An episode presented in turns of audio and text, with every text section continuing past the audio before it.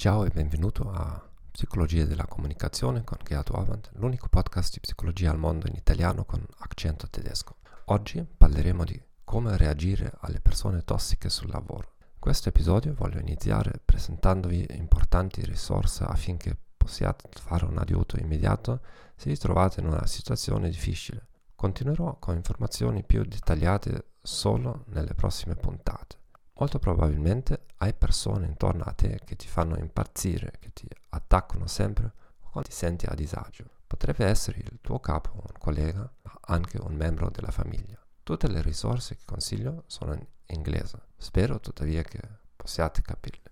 Probabilmente alcuni dei libri consigliati sono disponibili anche in altre lingue. Troverai tutti i titoli dei libri e i link nella pagina web del mio podcast. Consiglio vivamente il podcast Save Your Sanity di Roberta Sheila con più di 150 puntate sul trattamento delle persone tossiche. Ci sono così tanti libri disponibili ed è difficile trovare quelli essenziali, soprattutto con tutta la buona pubblicità per quelli meno essenziali.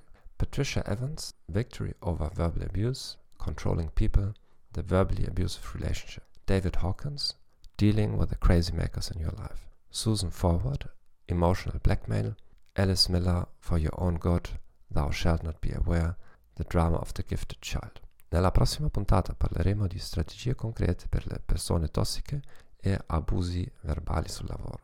Voglio solo darti un'idea a cui non avevo mai pensato prima. Un tipo di abuso verbale è quando qualcuno ti definisce, cioè l'altra persona etichetta la tua personalità o il tuo umore senza prima chiedertelo. Ad esempio, come saluto, l'altra persona dice che dovresti sorridere di più. Sii più allegro. L'altra persona finge di conoscerti meglio e di sapere meglio come dovresti comportarti. Ti ringrazio per aver ascoltato questo podcast, auguro una buona giornata e addio.